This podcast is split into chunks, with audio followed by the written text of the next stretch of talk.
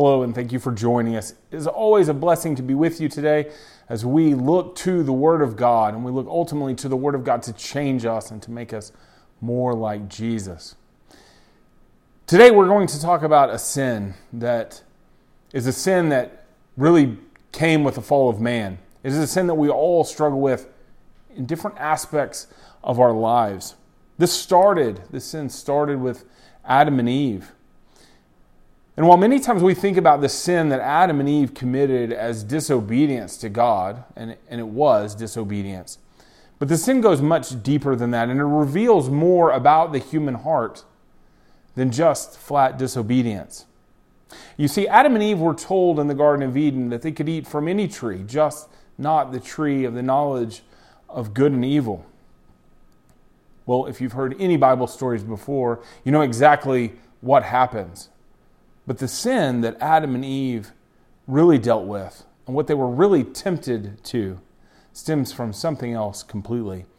And today we're going to talk about idolatry. So if you would, please join me in prayer. Father, thank you for your word. Thank you that your word is living and it changes us, that your word reads our heart. Lord, we pray that as we go through your verses today, that your word just reveals truths to us that change us, that ultimately lead us to be more and more like your Son. We thank you so much, Lord. In Jesus' name we pray. Amen. If you would, please turn in your Bible with me to Genesis chapter 3, verse 1. We're going to read verses 1 through 6. It says, "The serpent was the shrewdest of all the wild animals the Lord had made. One day he asked the woman, 'Did God really say that you must not eat the fruit from the trees in the garden?' 'Of course not. We may eat from the trees in the garden,' the woman replied. 'It's only from the fruit of the tree in the middle of the garden that we are not to eat. God said, you must not eat or even touch it. If you do, you will die.' 'You will not die,' the serpent replied to the woman. 'God knows that your eyes will be opened as soon as you eat it, and you will be like God, knowing both good and evil.' The woman was convinced. She saw that the tree was beautiful and its fruit looked delicious, and she wanted the wisdom that it gave her. She took some of the fruit and ate it, and then she gave some to her husband, who was with her, and he ate it too. At that moment, their eyes were open, and they suddenly felt the shame of their nakedness."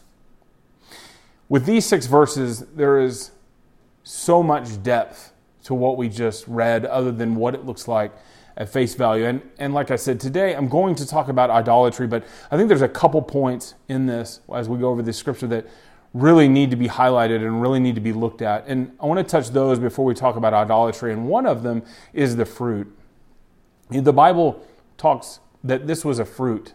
It's a common misconception that many people believe it was an apple, but the Bible tells us that it is just a fruit. The second aspect that I want to speak about here is the scripture that tells us that Eve ate the fruit first. And while many people just commonly think, well, how did Adam eat it? Did she end up giving it to him? Did she trick him into eating it? It's very important to notice and to note for every man that is out there that leads a household or someday will, is to look at the aspect that he was right there, is what scripture says. He was there with her. And I think it's really interesting that there's nothing noteworthy of anything that he said, if he said anything, that's even recorded. Adam chose, as he was there, just to take the fruit and eat it. He failed as the husband to protect himself, and more importantly, to protect his wife. And remember, what Jesus said for every husband is to love their wife just as Christ loved the church, and Christ gave up his life for the church. So there's many aspects and many things that are going on here. And those are great things for you to take and to look at your own time. But there's many sins that led up to the aspect, or many mistakes that led up to the aspect of how they ate from the fruit and what this looked like when they ate. The sin Adam and Eve made was wanting to be like God. They were tempted to be like God. They were tempted with the wisdom of God. It was not sheer disobedience. While they were disobedient, as I mentioned, It was an aspect of idolatry. They wanted to be like God. They wanted to put their wants, their desires above that of God. Idols are a thing of our heart. I've talked many times before in our past messages about a void in our heart that has to be filled with Jesus. And really, that's what this message basically boils down to as well, is there's a void in each one of our hearts, and it can only be filled with Jesus. But you say, well, what other things do we fill our hearts with if we don't fill our hearts with Jesus? Now, let me back up just a minute. The definition of idolatry, according to the Webster Dictionary, is the worship or the excessive devotion to or reverence of some person or thing. An idol is anything that replaces the one true God. It's anything that we look to more than the satisfaction that God could give us. And the most prevalent form of idolatry in Bible times is the worship of graven images, or somebody making a deity or some sort of wooden carving that's supposed to embody some deity. But today, idolatry goes beyond worship of idols and even false gods, while there is that. But modern idols today, they're varied. They're not so much of bowing down to a statue as they are bowing down to something else. Our idols today are self-centeredness. Our idols today are greed. Our idols today are gluttony. It's the love of certain possessions, and I need more, and I need more. And this leads to our ultimate rebellion against God. It's no wonder that God hates it. The very first commandment that we have in Exodus 20, verses 3, it says this, that you shall have no other gods before me. Now, there are no other true gods. What God here is saying is that there's nothing that you should place on a pedestal above me. Our countries and the world are filled with idolatry. It starts with everything from idolizing certain sports figures to politicians, that we put our hope and our trust in other things other than Jesus, that we put our hopes and trusts in things of the world. Some people put their hopes and trusts in what they may be able to acquire in this world based upon their beauty, or based upon the amount of possessions or money that they can acquire, that that's how they put their status, that's what makes them what they are. Now, some of you say, Tyson, I don't really necessarily know that. I don't necessarily believe that. The proof is in the pudding. There are many people that once they are ruined financially, these people go on to commit suicide. They go on to murder other people. They go on to do all of these heinous, sinful things. And the reason why is because those things have driven them to a form of idolatry. Anything that we put over God is a form of idolatry. Our heart is an idol factory.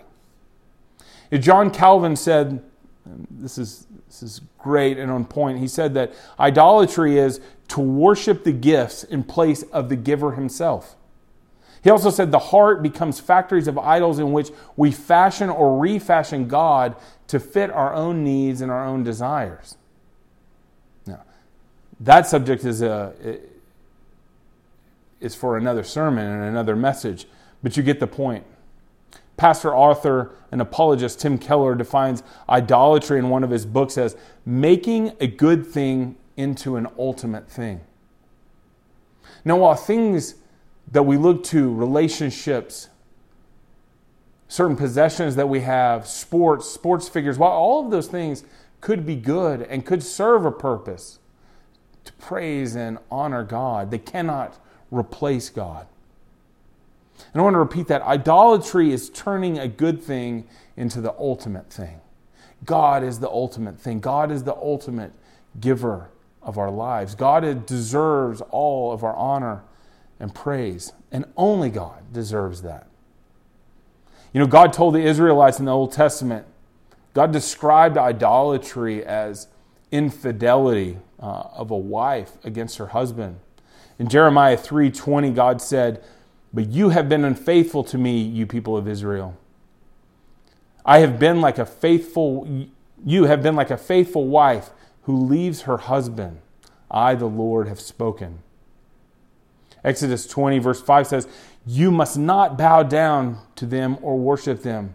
I am the Lord your God. I am a jealous God who will not tolerate your affections for any other gods. We have to put things in our life in perspective. We cannot put something that is created over the Creator. And I think that's the biggest takeaway here, is looking at our priorities, looking at the structure of the things in our life, and saying, what does our eye gaze upon the most? What does our mind focus on the most? Is it the things of God? Is it the thankfulness of the things of God? Or do we put our trust, our happiness, our joy in an automobile or in our bank account or in even another person? Idol worship robs God of the glory that is rightfully His. And that is something that God makes it very clear He will not tolerate. Paul makes it clear in the letter to the Colossians that every evil desire of the heart comes from a place of idolatry. God doesn't tolerate the rivalness of love in our life, that our lives are structured. We are made to put God first. That is the order and the structure of things that are to come. We've been bought with way too high of a price. We've been redeemed by the blood of Jesus Christ.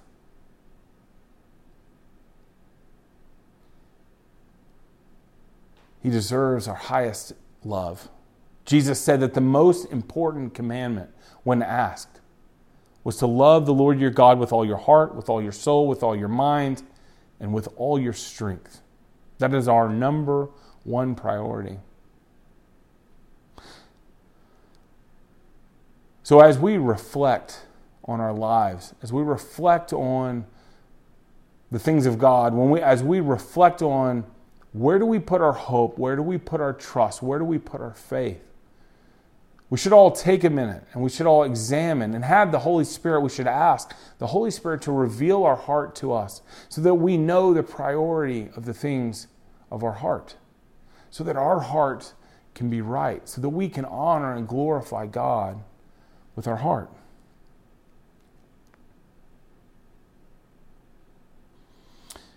God declared in Jeremiah 2:13, it says, "For my people have done two evil things. They have abandoned me, the fountain of living water, and they have dug for themselves cracked cisterns that can hold no water at all." So that's the Old Testament, that's Jeremiah. And then we must not forget what Jesus said in John chapter 4, verse 13 and 14. He said, "Anyone who drinks this water will soon become thirsty again," as he's talking to the woman at the well. He tells her, he says, "But those who drink of the water that I give will never thirst again. It becomes a fresh, bubbling spring within them, giving them eternal life." That's what we have to reflect on. We have to reflect on where is our heart? And we must get our priorities straight. We must get our priorities in line. That God must come first above all things. That way, if our life falls completely apart, that no matter what happens to us, He is still for us. And that we have Him above all things. It sounds like it's something great to say. The question is that what is truly in your heart? Because that's where we all should be. And idols are something I believe that everyone struggles with. At one time or another, as we go through life, this is something that everyone struggles with. We all sin, we know that. But I think idols are one of the biggest struggles that people deal with. So I want to pray for you. I want the Holy Spirit to reveal things to us about our hearts that we may not even know. That as we sit here, we may think, yes, I have God above all things. That's great. Let's take that and let's take that before the Holy Spirit and let's check that. And let's make sure that is correct. So if you would, please join me in prayer. Father, thank you for today. Thank you for your word. Thank you that those that drink of the water of Jesus shall never thirst again. And Lord, as we write that on our heart, we pray that we would always be reminded of that. That at any point in our life that we have a challenge or we try to put something over you or we try to put more faith and trust or hope in our own thoughts and our own understandings or in something material or even another person, Lord, we pray that the Holy Spirit would just convict us so that we could get right. Lord, I pray right now that any idols that are in the hearts of anyone that are listening would just be revealed to us, Lord. That you would ultimately reveal that to us so that we could repent of that and we could turn back towards you.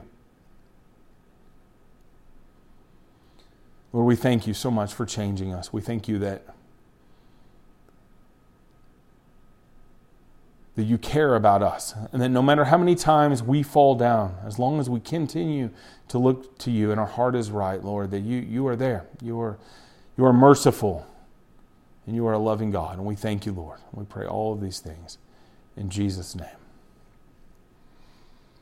Now, if you're someone that does not know the Lord Jesus Christ, or as I've been talking today, you have said, yes, I have that void that you were talking about that's there, that I chase after these things, and then once I acquire them, I need something else. I need more, or it shifts to something else. If that is you today, I'm here to tell you that void, that emptiness that you have, that is a Jesus void in your life. That to feel complete, to feel whole, to feel a sense of purpose and accomplishment in our lives, we have to have Jesus. Because we were not made. Adam and Eve sinned for the first time. And it ultimately led to their death. Because the wages of sin are death. And that carried down through generations and generations to you and me. That without Christ, we cannot be made right with God. That He has paid our debt, that He ultimately went to the cross, that He lived a sinless life. He was born and He rose from the dead, defeating sin and death, so that you and I could put our faith and trust in Him. And then ultimately, that would make us right with God. He has paid our debt, a debt that none of us could ever pay. If that's you today and you've never accepted Jesus as your Lord and Savior, I want to encourage you to pray with me here in just a minute. I'm going to pray with you. You can repeat these words after me. But salvation doesn't come by just speaking some words that some person said. Salvation truly comes from the heart. And the Bible says that all of those who repent and believe in the Lord Jesus Christ are saved. So if you've been sitting there, and you've been convicted of your sin. You've been convicted of these idols that are in our lives. I'm here to tell you that there is a love that you cannot understand. That there is a power that will fill you that you cannot understand until you experience it. That you can have a faith that is immovable. Because the power that raised Jesus from the dead lives inside of each person that believes and trusts in Him. And if that's you today and you say, yes, I want to be saved. Yes, I want to follow Jesus all the days of my life. If that's you, I invite you to pray this prayer. Lord Jesus, I know I'm a sinner. And I'm desperately in need of a Savior. I have tried to fill all the voids in my life by myself. And I know that only you can fill that void. Please forgive me for my sins. I believe that you are the Son of God. You came to this earth and lived a sinless life. You died and rose from the dead as payment for my sin. I will follow you all the days of my life. And I thank you for saving me so that I can spend eternity with you. If you prayed that prayer today, I strongly encourage you, get a Bible, read your Bible daily, and get plugged into a local Bible-believing church. Please message us.